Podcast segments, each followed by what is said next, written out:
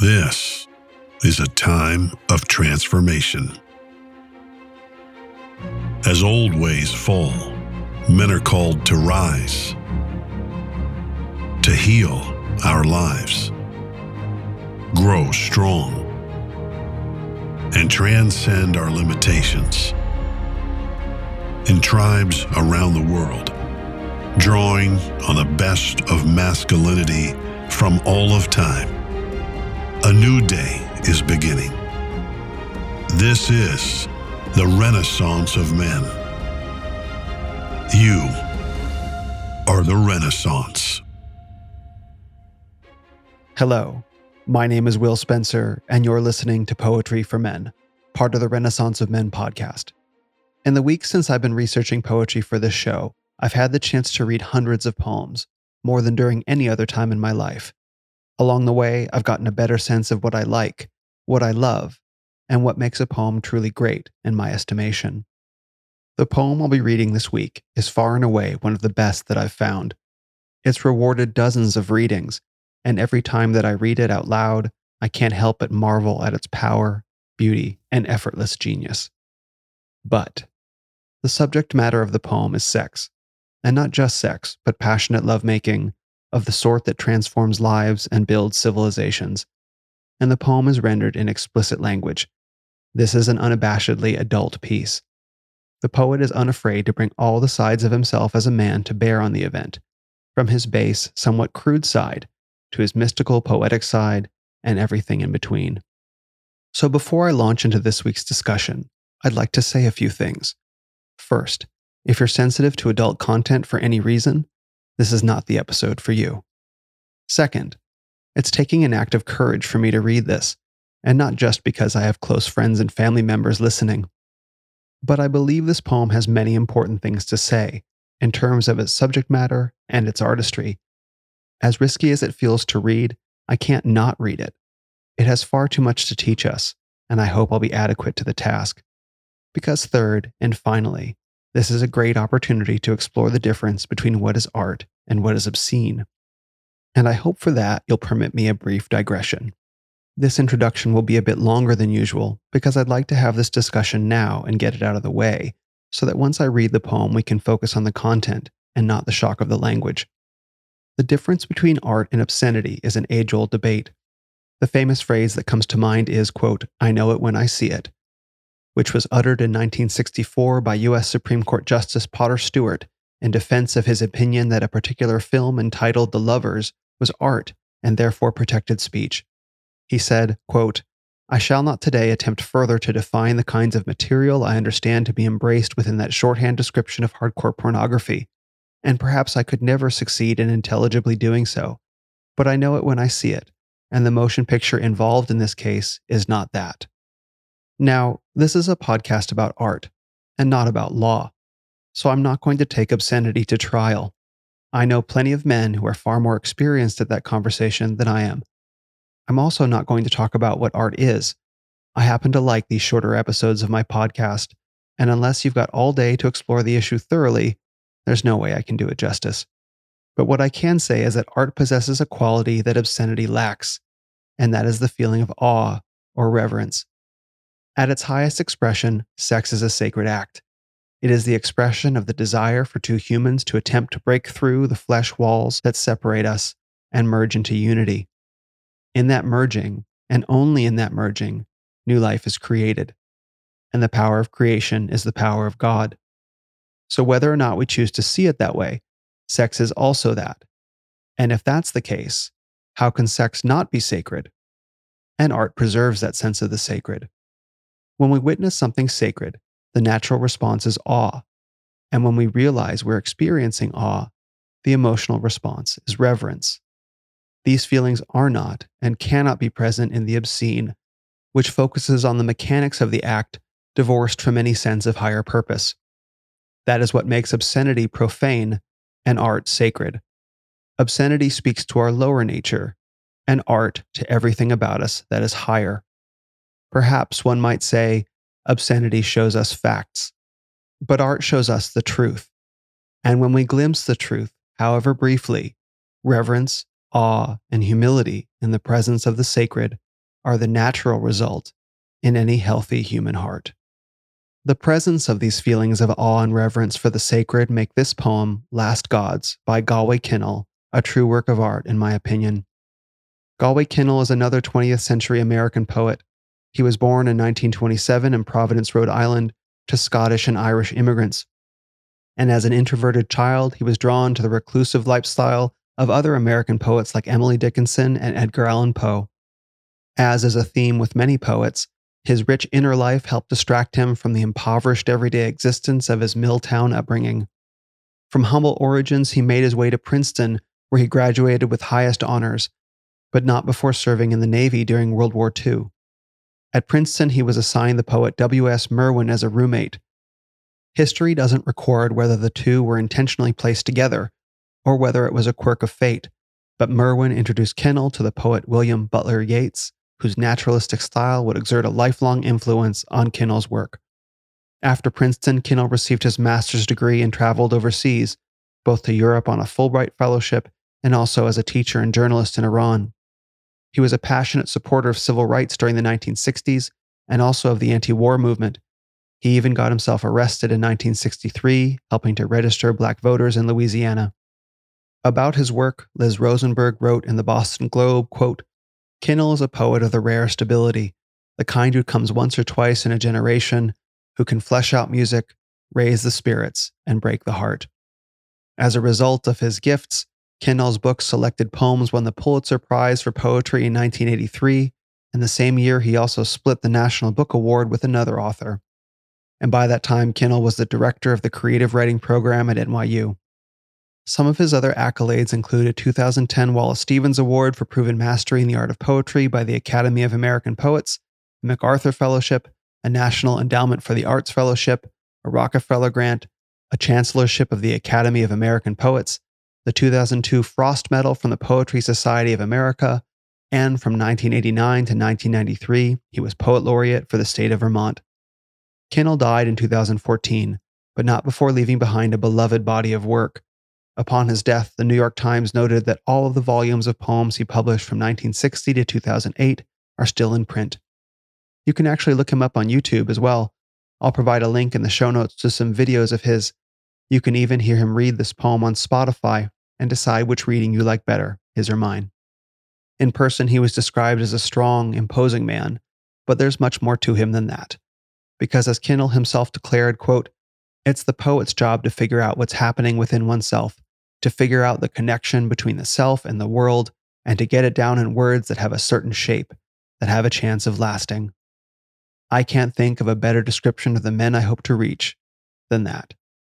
So it is my great pleasure to read one of my new favorite poems of all time, Last Gods, by Galway Kinnell. She sits naked on a rock, a few yards out in the water.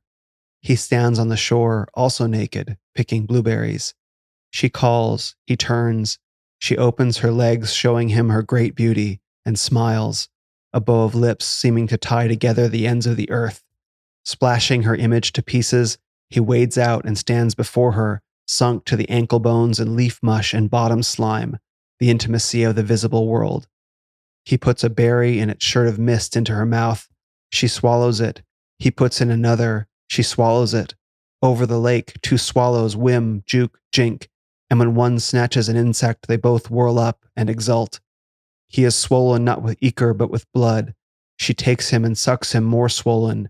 He kneels, opens the dark vertical smile linking heaven with the under-earth, and licks her smoothest flesh more smooth.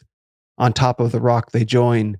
Somewhere a frog moans, a crow screams, the hair of their bodies startles up.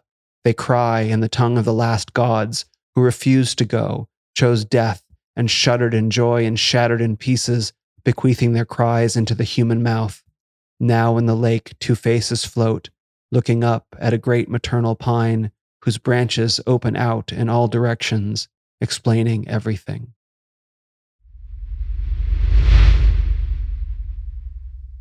This poem is absolutely exquisite. There's no other word. Though I'm no wine expert, to me this poem must feel something like appreciating a fine vintage. There's the note when it hits your tongue, then the note as it settles, and a third note as it passes from the palate and lingers. And as I've read this poem over and over, trying to understand its appeal, I've come to appreciate these three dense and interlocking layers, which give the poem its unique and potent flavor. The first layer, I think you'll agree, is the one of sexual passion. Not just the union that the poem describes, but the way the tempo of the poem builds in its own way. Like Michael Blumenthal, Kinnell isn't just telling us, but showing us the act, with the music of his language. If you listen to him on Spotify, Kinnell reads this poem very differently than I do. I read it the way I do, because I can't help it. And perhaps that's because a young man may also read it differently than an older man. But regardless, to me the feeling of increasing momentum building to a climax is an unmistakable feature of the language and the cadence. Notice the length of the sentences as the poem progresses, from "She sits naked on a rock a few yards out in the water," to "She swallows it, he puts in another, she swallows it." The repetition here quickens the pace, then peaking with "On top of the rock they join, somewhere a frog moans, a crow screams, the hair of their bodies startles up." And then, immediately after, the two longest and most open sentences of the entire poem. "They cry in the tongue of the last gods, who refused to go, chose death, and shuddered in joy and shattered in pieces, bequeathing their cries into the human mouth. Now in the lake two faces float, looking up, at a great maternal pine, whose branches open out in all directions, explaining everything." The entire poem centers around the word cry, a word which I don't just hear, but I feel, a universe of meaning contained in three letters, and then the construction of the long, comma-broken sentences that follow embody a rolling, post-orgasmic ecstasy as the energy bleeds out of the poem, the language, and the lovers, until they're floating, looking up at a maternal pine, and perceiving everything. I wasn't kidding when I said this poem describes a sort of passionate lovemaking that transforms lives, and we'll get to the civilization-building bit in a minute. If this is all the poem did, we'd be forgiven for wanting a cigarette after. But then there's a second layer of artistry, and that is the blending of the human with the natural world, or rather, the assertion that they're not even separate to begin with. Consider the imagery as we progress through the poem. The woman's mouth is a bow of lips, tying the ends of the earth together.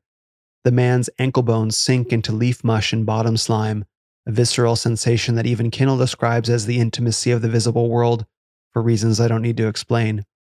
Then the blueberry is wearing a shirt, and I'd like you to note that it's the only participant in the poem with clothes. As the man feeds the woman a berry and she swallows, two birds are exulting at their own meal. Those birds are swallows. And their in-flight antics express the joy of the lovers in a way that land mammals can't, but that we often feel in our hearts. Then, as the woman's horizontal smile ties the ends of the earth together, her vertical smile links heaven with the under-earth. And finally, while the lovers join on the rock, the environment around them gives voice to their experience. The frog moans and the crow screams, not them. The last image is of a maternal pine. Will the woman become pregnant? It seems so. So who's the mother here? The woman or the tree? Is there a difference? Kinnell asks. If that's the case, does the tree really explain everything? Or does something else? And if these were the only two layers of this poem, the visceral and the metaphorical, it would be safe to say that this is a great poem. But to me, this poem achieves the status of high art for one final layer. Because who are the man and woman? And where are they? Do you know? If you don't, pause this recording, read the poem again, and think about it. They're Adam and Eve in the Garden of Eden, or at least, whoever these people are, they're a metaphor for that story. Consider the lover's nudity. It would take a brave or confident couple to be out in public so brazenly naked and brazenly loud. Not impossible, but let's keep looking. Consider the idyllic natural setting. Total peace, total safety, and even total synergy between the human and animal residents. They are one, and there's not a hint of danger, or even the suggestion that what they're doing is illicit or mischievous. The act is presented as natural, like, what else would they be doing? After all, the woman opens her legs and doesn't look over her shoulder before doing so. Then there's the presence of fruit. What about the blueberry? Well, an apple would be too obvious, and blue is a good substitute for red. But why is the man picking the fruit? Well, for one, the man on the rock spreading his legs probably wouldn't be quite so compelling a reason for the woman to wade out into the water. And besides, her picking the fruit and feeding him would again be too obvious and shatter the moment of the poem and immediately put the reader on guard for something preachy. By remixing his metaphors, so to speak, Kinnell preserves the romance and passion of the poem and adds in just enough spiritual spice to affect the flavor. And besides, maybe the apple-eating incident is coming later in their story. Still don't believe me? What about the lover's cry and the tongue of the last gods? Who were the last gods? I can't help but feel that this is a reference to the Titans of Greek mythology. The Titans were earthbound gods with names like Oceanus and Cronus, and they were the gods who Zeus overthrew in ascending Mount Olympus and transitioned from earthly gods into the sky-dwelling singular god we have today. But of course, Kinnell asserts that those gods remain with us, having bequeathed their cries to us which emerge from our material bodies at the height of our earthly pleasure. We are one with the earth, after all. And for those skeptics who still don't believe that this is an Adam and Eve metaphor, I submit to you the final missing piece of that classic myth that forms the foundation of our civilization today. And that image is, of course, the tree. Two naked lovers, free of shame, in a safe and paradisal setting, eating fruit beneath the tree. From passionate lovemaking embodied in language, to vibrant naturalistic imagery, and even subtle biblical metaphor, this poem is, as I said, exquisite. And Kinnell weaves these themes together so effortlessly, so enjoyably, so fluidly as for them to pass by without conscious notice. I feel quite comfortable saying we are in the presence of genius. But there's one final piece to bring us all the way back around: the language. The three layers I mentioned are heady themes. It would be easy, and dare I say natural, for a less skilled poet to spiral into abstraction, to focus on the philosophical, to become lost, ungrounded in his own metaphor. But by including graphic language and even slang, specifically the explicit phrases vertical smile, sucking him more swollen, and licking smoothest flesh more smooth, Kinnell uses words that might even be considered obscene and puts them into service for the purpose of art. Because those words draw us back from the pure metaphor and ground the moment not just in the lived experience of earthly lovers, but inside ourselves as readers, reminding us of experiences we've had but that we couldn't or perhaps wouldn't ever put those words to, and yet we know the truth of them. In this, Kinnell isn't only saying, this is Adam and Eve, and he isn't only saying, these are two random lovers playing out a metaphor. He's saying this is his experience as a man, a strong, imposing, even masculine man. And by surfacing his experience for us and the words that come naturally to him in that way, from his childhood in a mill town plus a stint in the Navy, he gifts that experience to all of us, the readers. He makes it real. He once was an Adam to an Eve. The lovers are Adam and Eve. We are all Adam and Eve. And through passionate lovemaking, we find our way back into the garden, if only for a moment. We are the lovers. We cry in the tongue of the last gods. We are the tree. Ancient history and mythology plays out in all of us through eros, or passionate human love.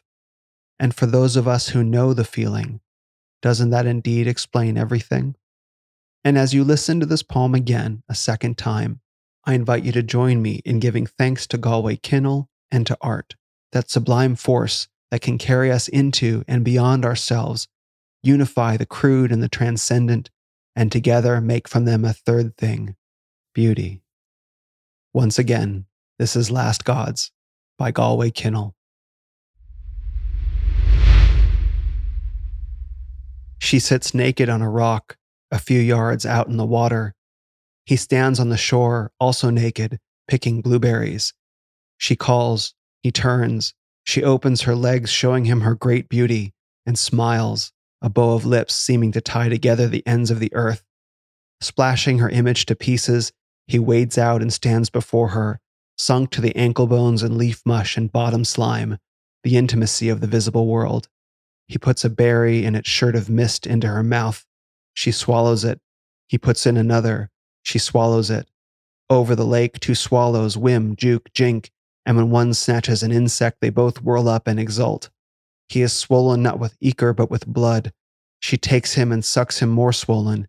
He kneels, opens the dark vertical smile linking heaven with the under-earth, and licks her smoothest flesh more smooth. On top of the rock they join. Somewhere a frog moans, a crow screams, the hair of their bodies startles up.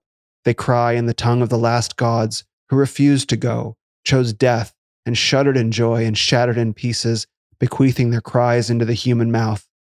Now in the lake two faces float, looking up at a great maternal pine whose branches open out in all directions, explaining everything.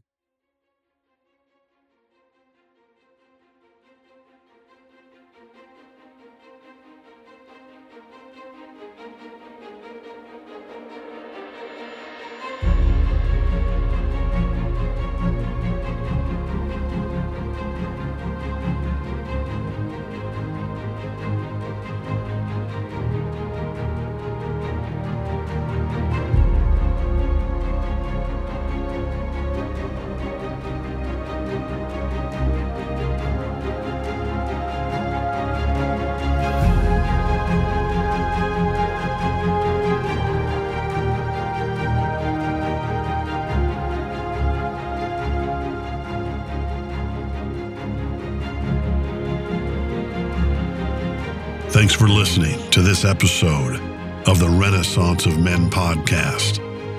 Visit us on the web at renofmen.com or on your favorite social media platform at Ren of Men. This is the Renaissance of Men. You are the Renaissance.